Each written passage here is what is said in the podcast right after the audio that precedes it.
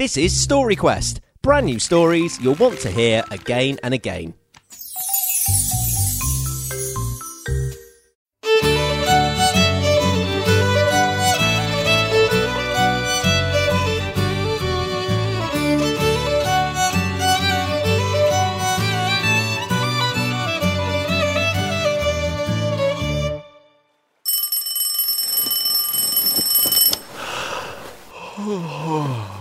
Billy the cabin boy switched off his alarm clock.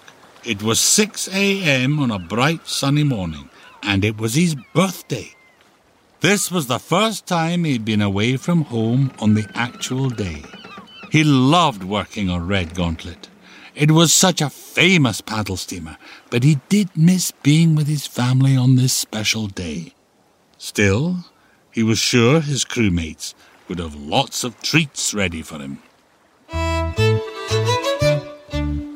Half an hour later, Billy was back in his cabin.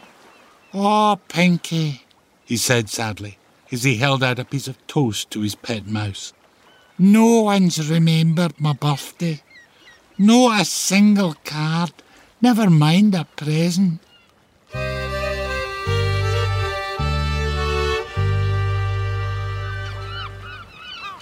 Red Gauntlet was on a summer cruise around the Western Isles of Scotland. First Officer Sheila was already up on the bridge when Captain Bobo arrived. Morning, Sheila. Everything sorted for later? he asked. Sheila nodded with a smile. With the last passengers finally aboard and the gangway pushed back onto the pier, the ship was now ready to set sail. One final blast on the whistle bleep, and then we'll cast off. Aye, aye, Captain, said Bleep. Slow ahead, Bleep.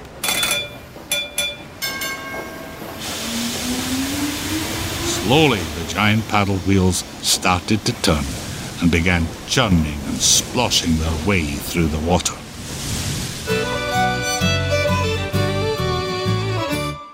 Billy arrived up on the bridge to receive his orders for the day. Ah, there you are, Billy. Good lad, said the captain. We've got the famous photographer Sue Torrent on board. She wants to be dropped off at Mingulay to photograph the puffins. She'll need some help to get ashore and then on up to the top of the cliff with all her equipment. Billy was only too pleased to help. Being busy on the island meant he wouldn't keep thinking about his birthday. As they approached the island, Sheila picked up the intercom. We're now approaching the deserted island of Mingulay. Over on the beach, you can see lots of grey seals. Unfortunately, the minute the seals heard the bing bong of the intercom, they took fright and rushed into the water. Sheila tried to put a brave face on things and continued with her announcement.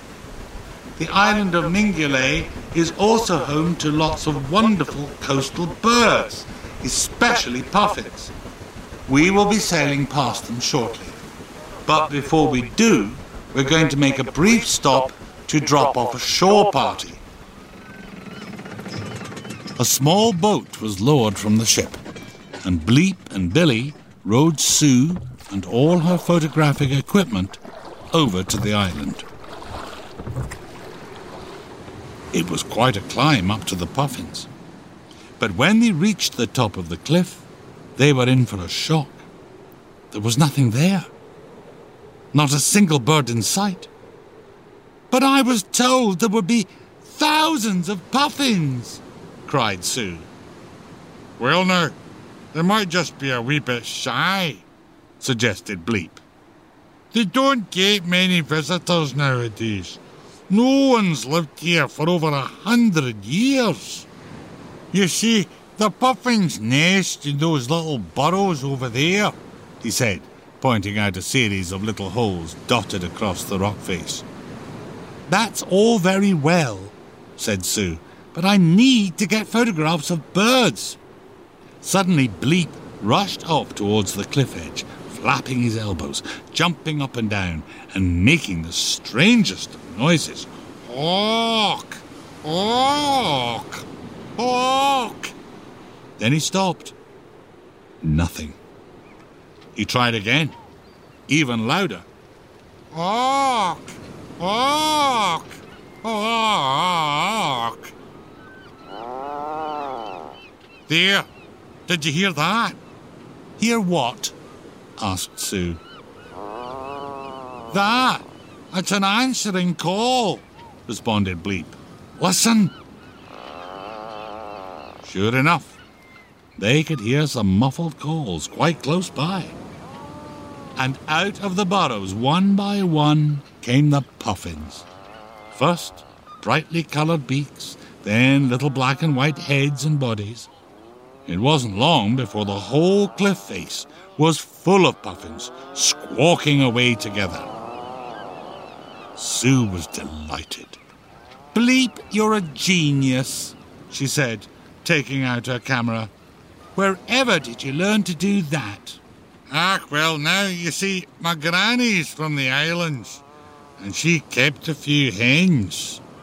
She used to squawk and move about like that when she called them in to feed. I had no idea if it would work for puffins, but I thought it might be worth a try. Sue set about taking her photographs. Lots of photographs.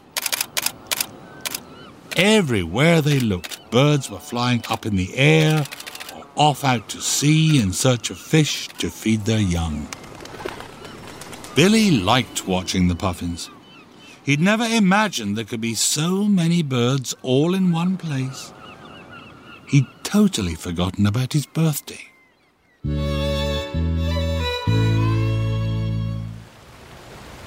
An hour later, the red gauntlet was back in the bay, ready to pick them up.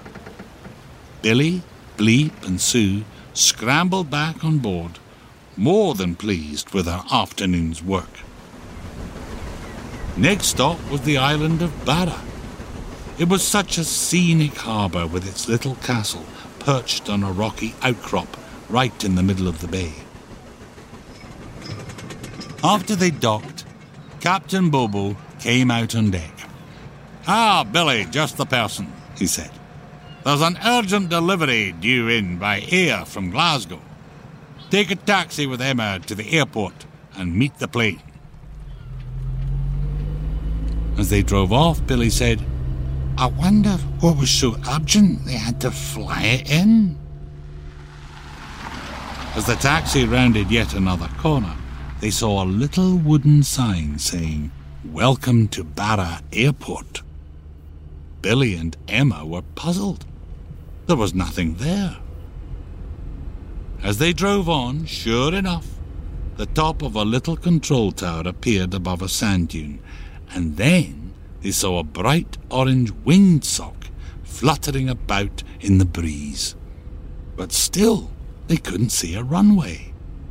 Where are they going to land? asked Billy. The taxi driver smiled. They'll land right there, he said, pointing to the beach.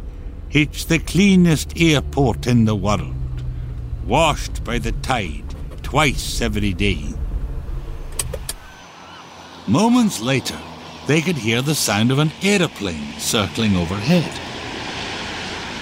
It touched down on the wet sand, throwing up spray, and finally came to a halt right in front of them. The plane door opened and the steps were lowered. Then, to Billy's amazement, out climbed his family, his mum and dad, along with his little sister, who was carrying a great big birthday cake. Happy birthday, Billy! They shouted out when they saw him. Billy was stunned but delighted. And just then, a minibus pulled up, and Captain Bobo, Sheila, Bleep, and all the rest of the crew jumped out, ready to join the party. Billy was going to have a wonderful birthday after all.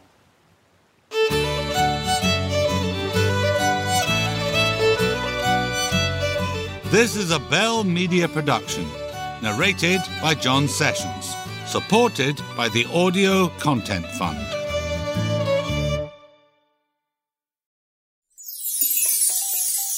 Thanks for coming on a story quest with us. If you like that story, make sure you're subscribed to the podcast so you never miss an episode.